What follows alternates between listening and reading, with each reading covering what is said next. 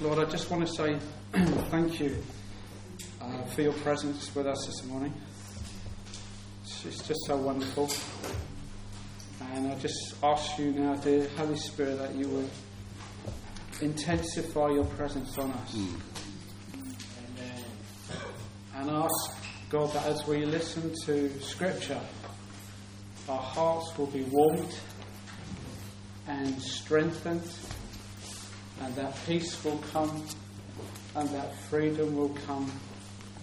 Ask, Lord, that in this room today there will be encounters with you, Holy Spirit, as we listen to good news yeah. and to your scripture, God. So be exalted in this place, Jesus. Let your salvation be made known to our hearts and our understanding in every possible way. That we might leave this place transformed, full of hope, with faith grown and increased. So enlarge our hearts, God, and move on us, Holy Spirit. We just honour you, we bless you, we welcome you, and we just want so much more of you. So come, Holy Spirit, we just give you this time and ask that you meet with us in the Word of God as we continue to worship with receptive, open hearts. And I pray for this family here, let the peace of Christ, let it rule and reign in their hearts. Yes. Amen. Mm. Amen. Amen. Um, wow. right. Today we're going to be uh, continuing our series from Hebrews chapter 11. So, if you're new to the church, we're looking at a series in the book of Hebrews, and we're looking at men and women of faith. Yeah. Uh, and today, uh, we're looking at the person, Joseph. Joseph in the Old Testament, uh, a mighty man of faith. And we're going to look at what his experience was, uh, his life journey. Um, I'm going to talk, talk about three areas this morning. Um, because we're looking at Hebrews as a book, I just want to sort of start off by briefly looking at Hebrews. Why Hebrews? Why was Hebrews written? Because I think before we sort of dip into um, Joseph and Hebrews 11, I think it's important that we know context of why that book was written. Why was chapter 11 written? Why have we got these examples of faith that we are encouraged to, uh, to imitate and follow in their steps? I want to look at why Joseph was mentioned. Why is he in that list? When you think of all the saints that could be there, Joseph is in there. And I want us to look at the example of Joseph's life. Because his life is a great example to us.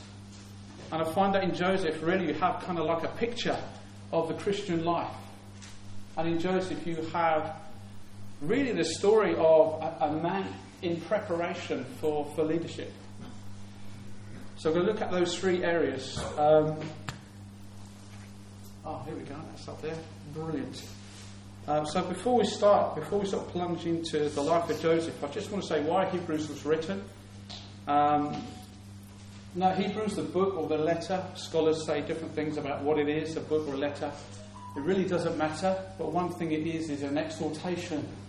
It is an appeal to Christian believers, mainly Jewish believers, there would be Gentiles amongst them, but mainly Jewish believers who were drifting and giving up their faith. And they were not enduring trials and suffering.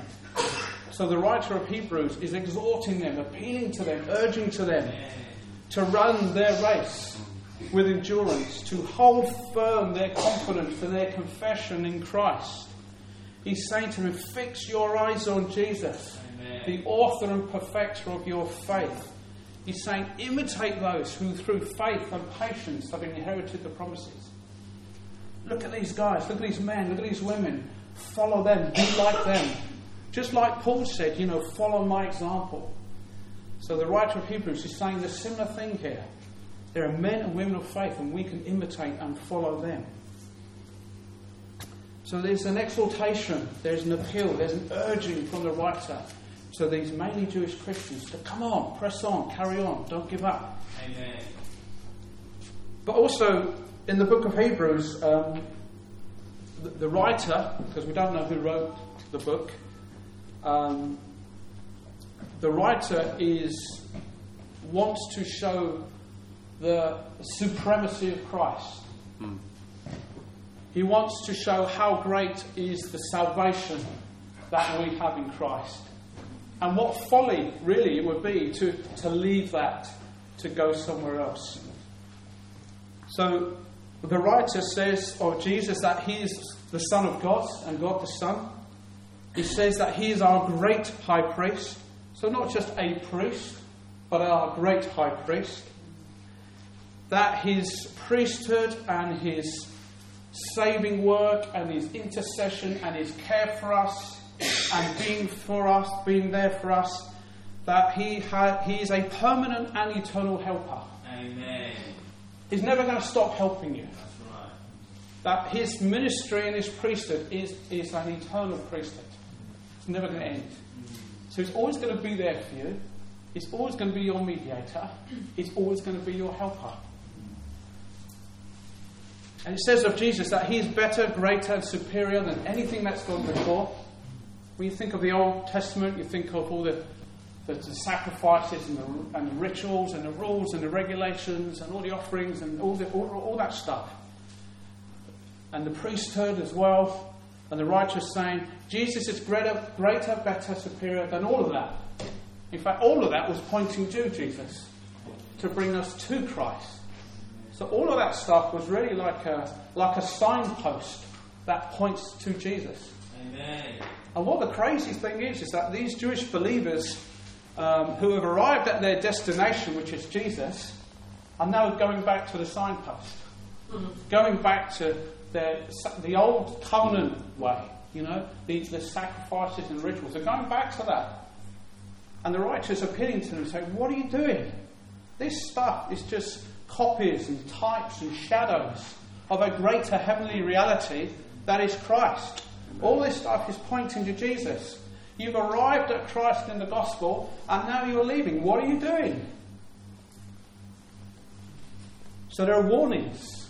There are warnings. Something else before we, sorry, before we move on to warnings, just to say something else about Jesus that he is, he is forever the same. Amen. He is the same yesterday, today, and forever. He's never going to change. Amen. So the, the Jesus that is uh, shown to us, revealed to us, represented in the Gospels. That wonderful Jesus. Well, that Jesus, he's never going to change. You're not going to meet a different Jesus in heaven. You're going to meet the Jesus of the Gospels in heaven, and he's never going to change. Now, this Jesus who saves completely, once and for all time. You know, by that one sacrifice of Jesus, uh, he has completely saved us. Completely, utterly. That means He's got everything covered. There's nothing that's not covered in, in the death, in the sacrifice of Christ. He saves us completely, and He uses the word to the uttermost. I mean, it's like everything. Every angle covered, every I dotted, every T crossed. There's nothing left out. You are saved completely and to the uttermost. And goes on, and, and he, he says also that he's never going to leave or forsake us. And just going back to the warnings now, um, that the warnings is not to abandon, not to, if you like, commit apostasy, not to abandon your faith, to go back to copies and shadows. In Hebrews, it talks about two impossible things. It says that it's impossible for the blood of bulls and goats to save, but it also says that without faith it's impossible to please God. So faith is really important. You know, with God, faith is a big deal. I can't stress how important is faith. Because we're not saved by our works and our efforts and our merits and our performance. It's by faith. So faith is really important. Without faith, it's impossible to please God. You all our works, Isaiah said, you know, his righteousness is as filthy rags. Paul said, it, the Apostle Paul said that he had every reason to boast as a Pharisee, as a Hebrew of Hebrews. you know, keeper of the law, blameless, and all the rest of it. But he said, you know I count all this as rubbish because I've found something better. I count it all but rubbish that I may gain Christ and be found in him, not having a righteousness of my own derived from the law, but that which is through faith in Christ. Paul said, All this is worthless and rubbish, it's of no use to me anymore. I once boasted in it, it meant everything to me, and then I had an encounter with God. I had an encounter with the risen Christ, and now I've seen what all of this is worthless before a holy, just, and righteous God. I've seen now that I need a better righteousness, a greater righteousness, where I can stand in the presence with God with, uh, with boldness and confidence and full assurance of faith.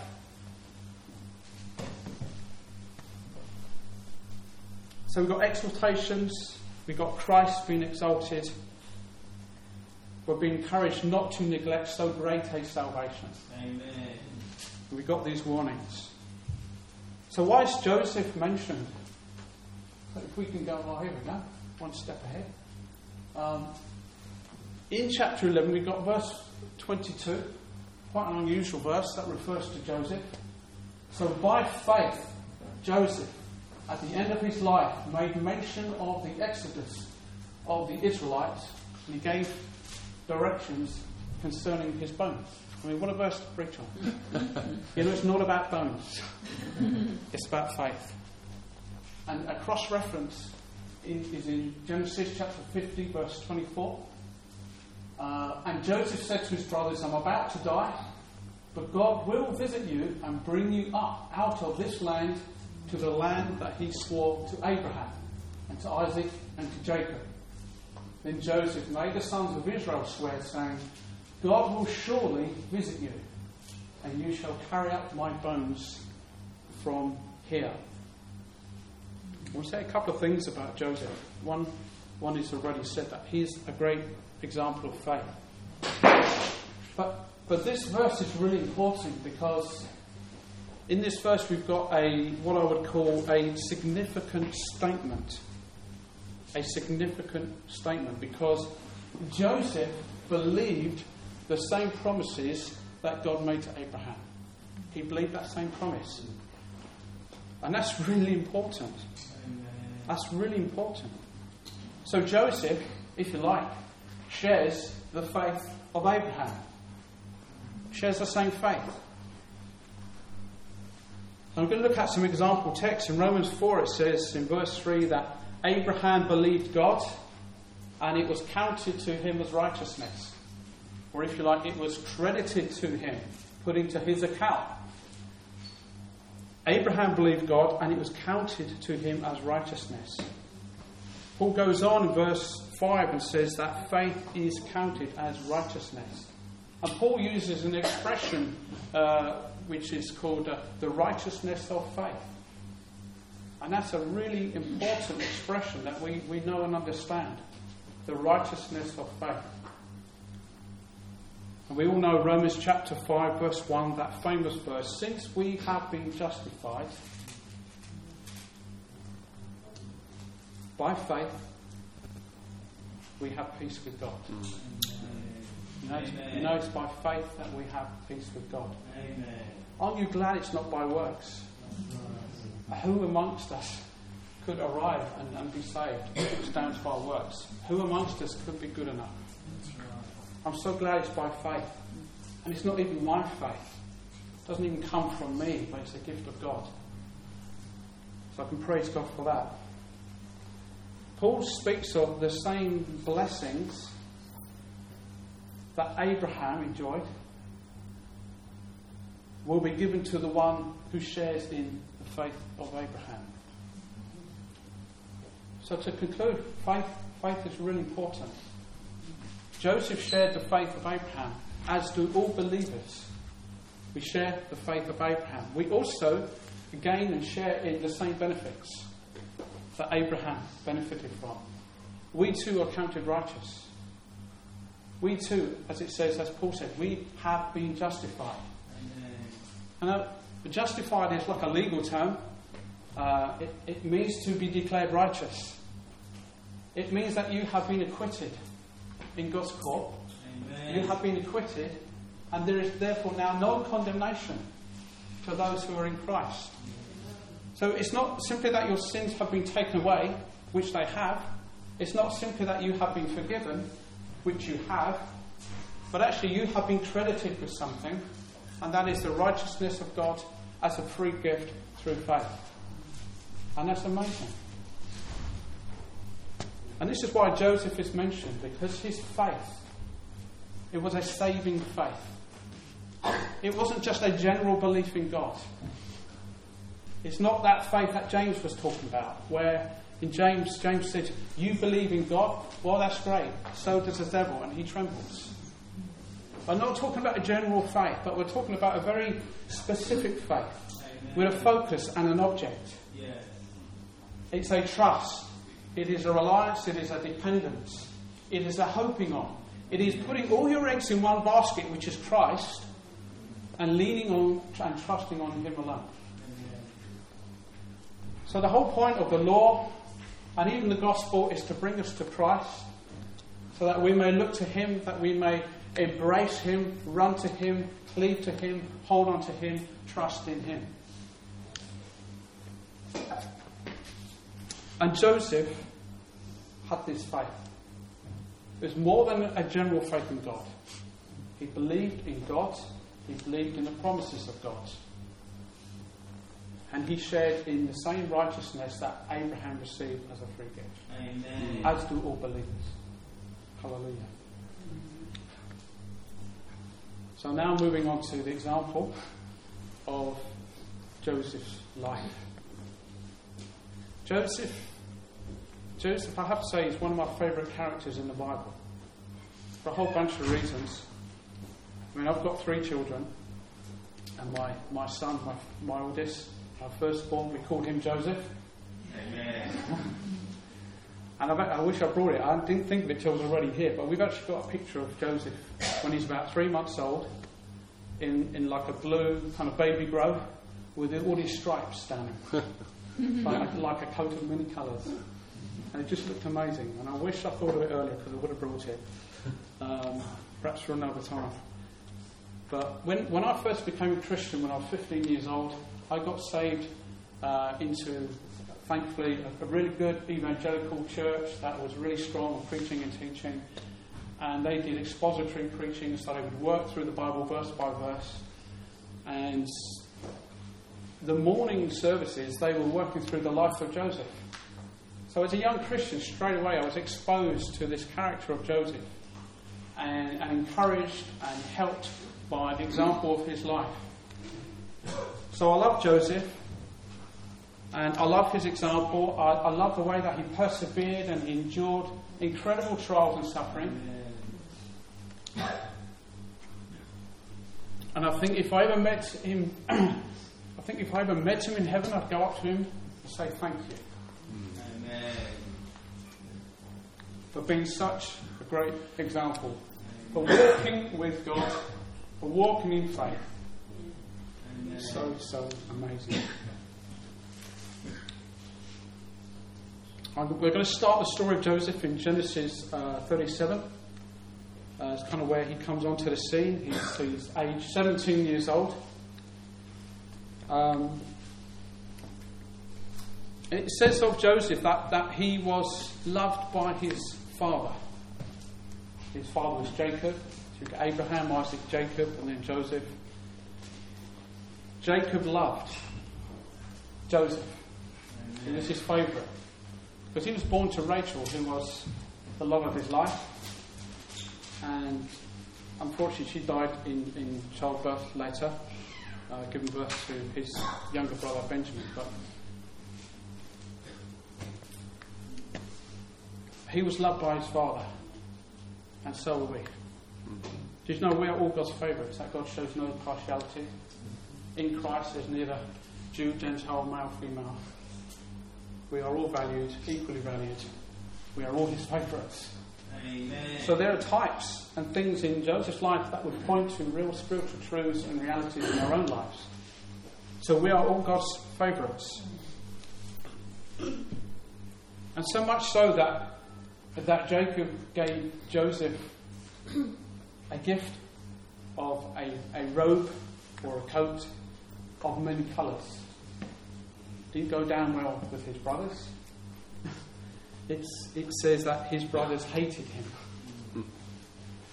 But you know, we have been given something far greater than a coat of many colours. I'll, ex- I'll let Isaiah explain to you. In Isaiah 61, verse 10, Isaiah says that God has clothed me with garments of salvation. Yeah. He has covered me with a robe of righteousness. So we have something so greater than a coat of many colours. We have been clothed with the righteousness of Christ. So his perfect life and obedience has been credited to you, and you have been clothed with that righteousness. How wonderful, how beautiful. And you know what? God loves to look at it as well. And we are, our lives are hidden in Christ in God. So we have this wonderful free gift of righteousness. Hallelujah. Hallelujah. So he was hated by his brothers.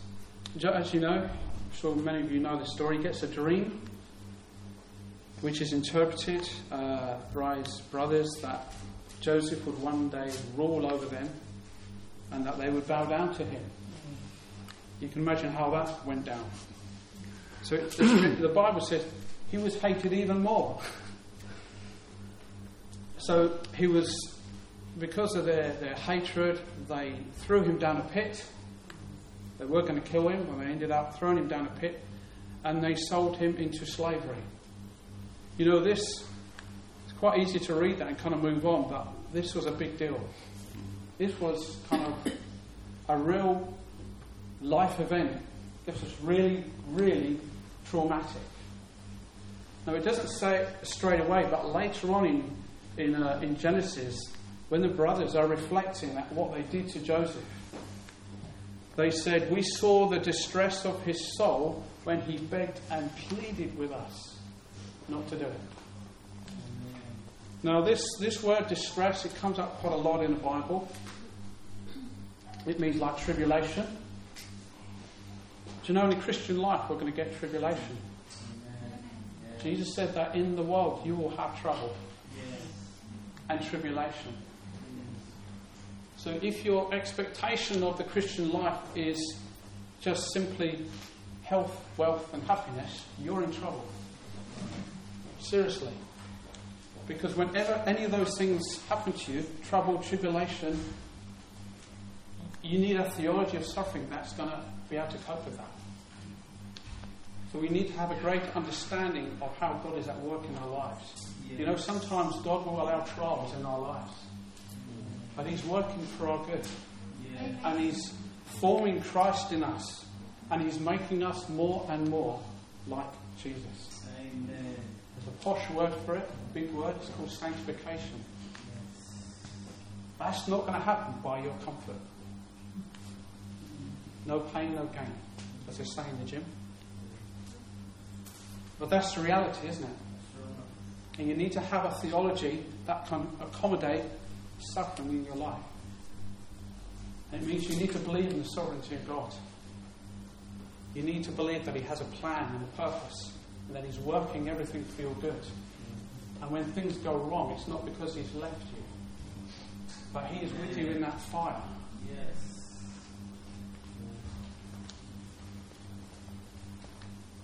You know, Peter and James, they both said, well, they refer to the testing of our faith. Your faith's going to be tested. Yes. It's going to be tested. I wonder what it will produce in us. Hopefully, it will look like gold.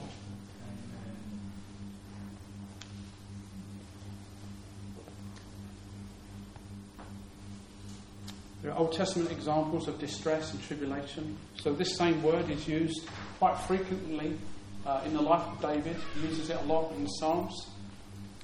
So, he was being, as you know, pursued by Saul and running for his life. He was surrounded by enemies. It says of him that he was distressed. The same is said of Jonah. Jonah, in the belly of the whale, praying to God, he was in distress. He was experiencing tribulation. What about Job? Job, look at the life of Job. He lost his family. It says that he was in distress. I can imagine.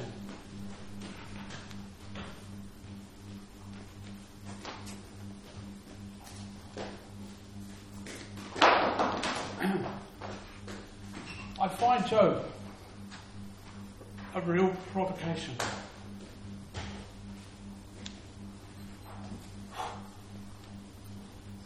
Job was in distress.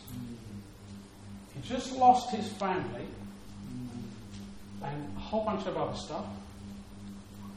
And his response was not, God, I hate you. He said that he worshipped. Amen. That's really challenging, isn't it? What great faith. I would say by Job, you could easily have a scripture that says, by faith he worshipped, despite that distress and that tribulation. When he's down this pit, he is he's, he's, um, he's sold as a slave and he's bought by uh, a guy called Potiphar, and he's uh, the captain of the guard uh, in, in Pharaoh's. Um, the captain, I think, of the guard, the, the prison guard uh, for Pharaoh. So he's bought by Potiphar. And there's a scripture that says directly after that, the Lord was with Joseph. Amen. Hallelujah. So glad that's in there. Because you think this poor guy is on his own. No, he wasn't. And even the writer in Hebrew said, he quoted that, did he not say that he will never leave us nor forsake us? Amen. So this is true in, in Joseph's life. The Lord was with Joseph. Now, Potiphar's wife takes a liking to Joseph and she's making advances towards him. And Joseph, this wonderful man of God, I love his response. How can I do this great wickedness and sin against God? You know, ultimately, sin is not the breaking of a law. It is that, it's a transgression of God's standards and His law. But it's more than that. Sin ultimately is against God, isn't it? Amen. Ultimately, it's rebellion, it's, it's doing our own thing. And Joseph understood that. His response wasn't a legalistic response. It's how can I do this against God? What I love about Joseph is that through his life he, he kept connection with God. He walked with God. And he communed with God and he knew what it was to abide with God. Yes. So when you're faced with sin, it's, it's about relationship, isn't it?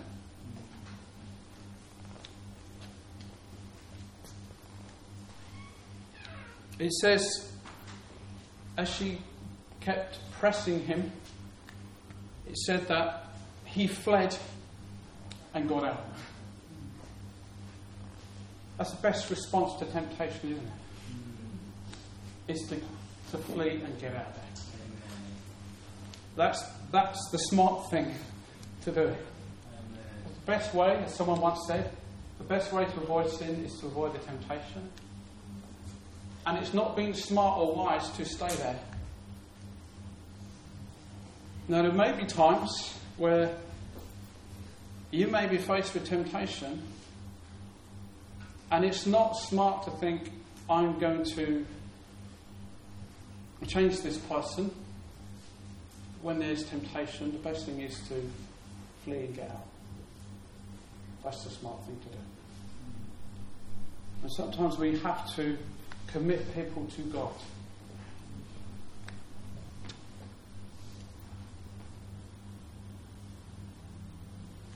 You know, because of this, he was falsely accused and he was put in prison. And then you get this wonderful verse, verse that says, The Lord was with Joseph and showed him steadfast love. Now, that steadfast love means that God showed him kindness, uh, God showed him care, uh, and that God showed him loyalty. So God was with Joseph. I love the fact that the Bible, in the story of Joseph, sort of interjects these wonderful little scriptures that God was with him. And that's really, really encouraging. You know, despite all that he was going through, he kept connection and he stayed close to God.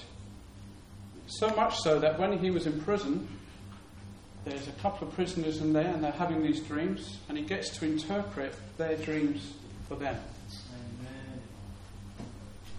And when they say to Joseph, We've got these dreams, I love what, what Joseph says. He says, You know, only God can interpret dreams.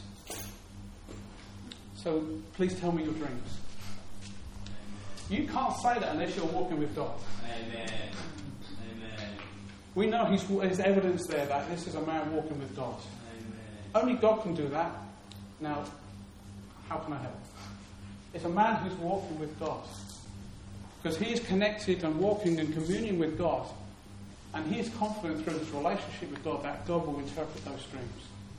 And he'll be able to share that with those two guys uh, which is something that he did.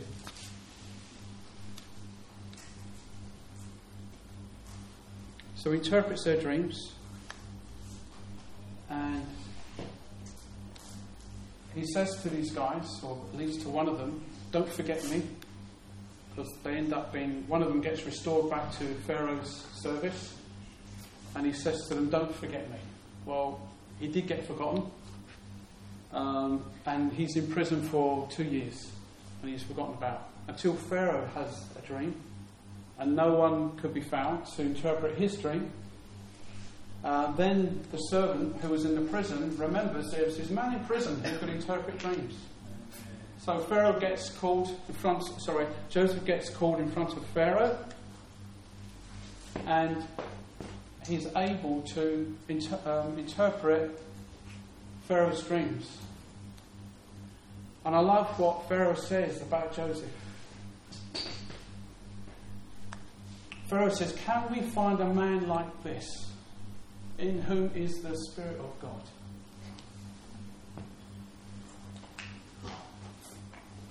So, this is a man that's walking with God, yes. and he's in front of the Pharaoh, the king of Egypt, if you like. And Pharaoh recognizes this is a man full of God.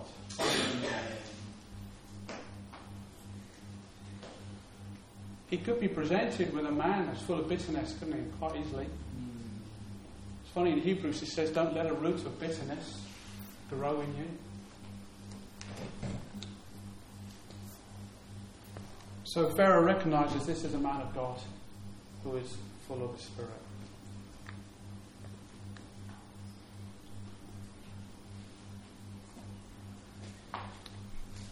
You know, because Joseph, if you like, walked with God and dignified the trials, he was promoted and became the second most powerful man in Egypt. Amen. That's quite a promotion. But because of Joseph's challenging journey, and he persevered and he endured, God was able through Joseph to save a nation. Amen. but not just Egypt, but surrounding nations also who were experiencing the, the seven year famine. There was such a build up of grain in Egypt that other nations would come to Egypt. So if it wasn't through um, Joseph and his walking with God, humanly speaking, the world would be a very different place just for one man. Amen. Egypt would have looked very different in those days. Yes. The patriarchs that we have, the whole line, they would have all died off from starvation. The line that actually brought us uh, Christ. So you never know, do you, what God is doing in your life. While he's in this position, his brothers come to him and they don't recognize him. But eventually he reveals himself. And Joseph forgives his brothers. Gosh, that must have been really tough. Because Joseph was 17 when he first got that dream. When he was uh, promoted to Pharaoh's court, if you like, he was 30 years old. So we're talking about a 13 year journey of tribulation and suffering um, and horrific time. So bad was his time that when Joseph had two boys, he, he, he pretty much named the first one hardship and the second one affliction. He gave them these names which meant hardship and affliction. So you knew that he was going through a tough time. And he met his brothers, and his response to them was not payback. This is my opportunity to get them back for what they've done for me. Joseph, being the man of faith, said that God sent me Amen. to save a nation. Hallelujah. He could have said, You've done all this stuff, I hate you, get out my sight, you're getting no grain, and whatever. He could have responded in all kinds of ways. But his response was, God sent me. And also, he went on to say, What you meant as evil to me, God meant it for good. So, Joseph, the man of faith, he had a very dis- different perspective on, on his sufferings and God's plan and purposes in his life. It's challenging, isn't it? It's really challenging. The fact that Joseph said God meant it for good. Paul says the same thing in Romans 8 28, doesn't he? Where he says, God is working all things together for our good. So those that love God. Paul says the same thing. You know, it's one thing on hindsight, looking back, say, it's all, it's all panned out and it's all worked for my good. But can you and can I, in the midst of very difficult time, can we say, can we believe now that God is working all things for good? It's one thing to be at the end of your life and look back and say, God worked everything for my good. But while you're in the fire and the trial and the suffering, can you say, I believe God is working all things for good? That's challenging, isn't it? That's really challenging.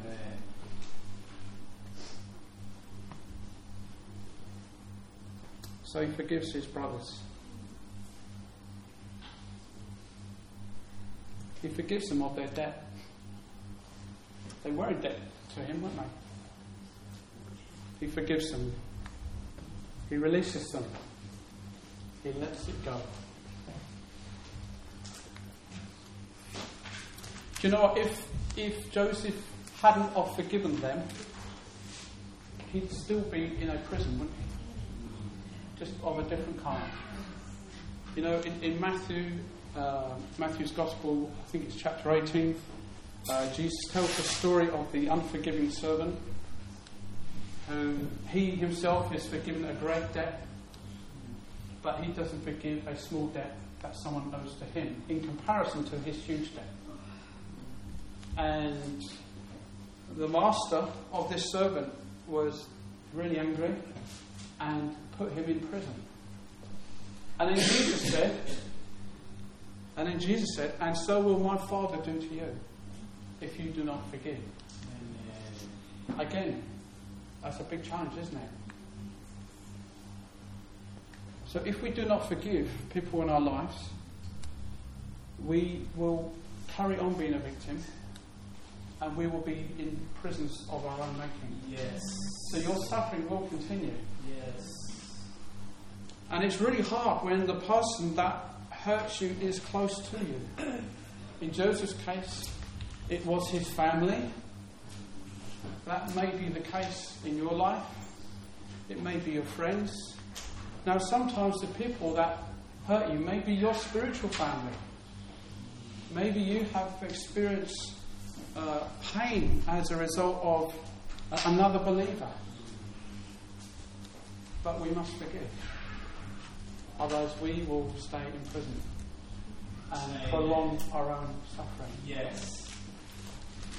And I'm not saying it's easy, because it really, really isn't. And I could tell you stories uh, where the people that hurt me most in my life have not been the world. Unfortunately, uh, they've been other believers. Whether they meant that or not, that has been the outcome. And I have to forgive and release them that I might move on in my own walk with God. And that's really, really important.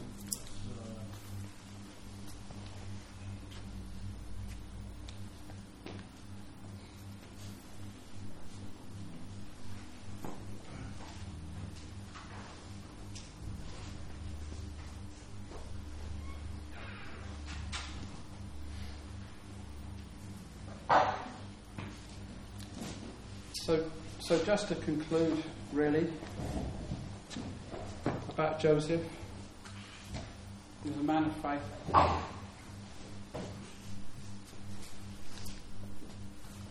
He walked with God. He stayed in communion and fellowship with God despite incredible difficulties in his life. And he is put forward as, as an example to us and someone that we can imitate. So there's the provocation, isn't it? There's the challenge.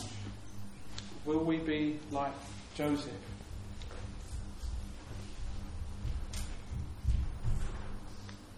So I think I think I'll end there. But what I'd like to do, uh, if it's okay with you, is just to pray for you. Uh, you can stand or sit, it really doesn't matter. But I would like to pray for us. I hope you found that helpful. Hallelujah.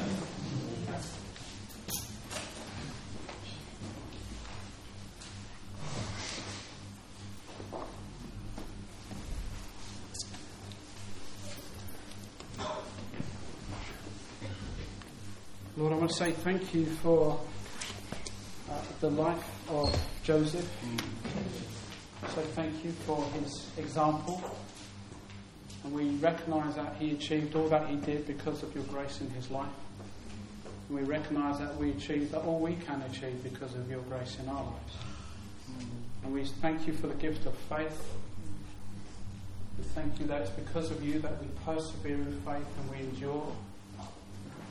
And we pray that whatever the circumstances of our lives are now, that you will help us, Jesus, through difficult times.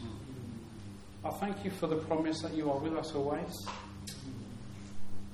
I thank you just as you were with Daniel in the fire, you were with Joseph in the prison and the pit and being falsely accused and all those other things that he went through. I thank you as you were with him, you were also with us. Amen.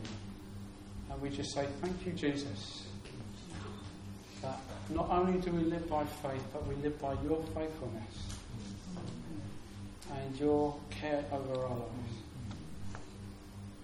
And Lord, I just want to pray that if any of us here, God,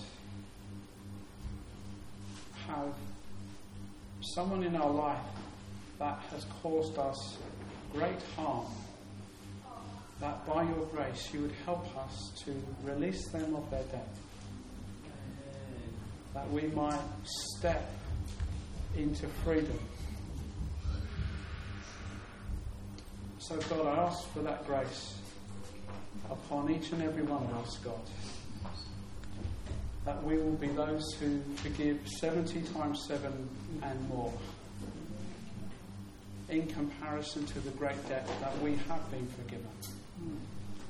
And help us to grow in our faith to believe that you are working all things together for our good. Knowing that not everything is good right now, necessarily, but you are working all things to that final outcome, which is our good and welfare. Mm. And we thank you for that. And at the end of the day, God, we want to stand before you with no bitterness in our hearts, with no unforgiveness. We don't want to grieve or quench your Holy Spirit in our lives. We want to walk with you, we want to commune with you, we want to abide with you. We want your Holy Spirit to be ungrieved, unquenched in our lives. We want to be more like Jesus, who at the cross said, Father, forgive them. They don't know what they're doing. And even if they did, the same would be true that you can forgive. So, God, let that be true of us. Let us follow the example of Jesus. Let us follow these, this, this great example of all these wonderful saints, men and women of God, who ran the race well. And let us, like Joseph, at the end of our life. Have, make these great statements of faith whereby we say we believe God. I know that I trust in Him. Amen. Thank you, Jesus. Amen.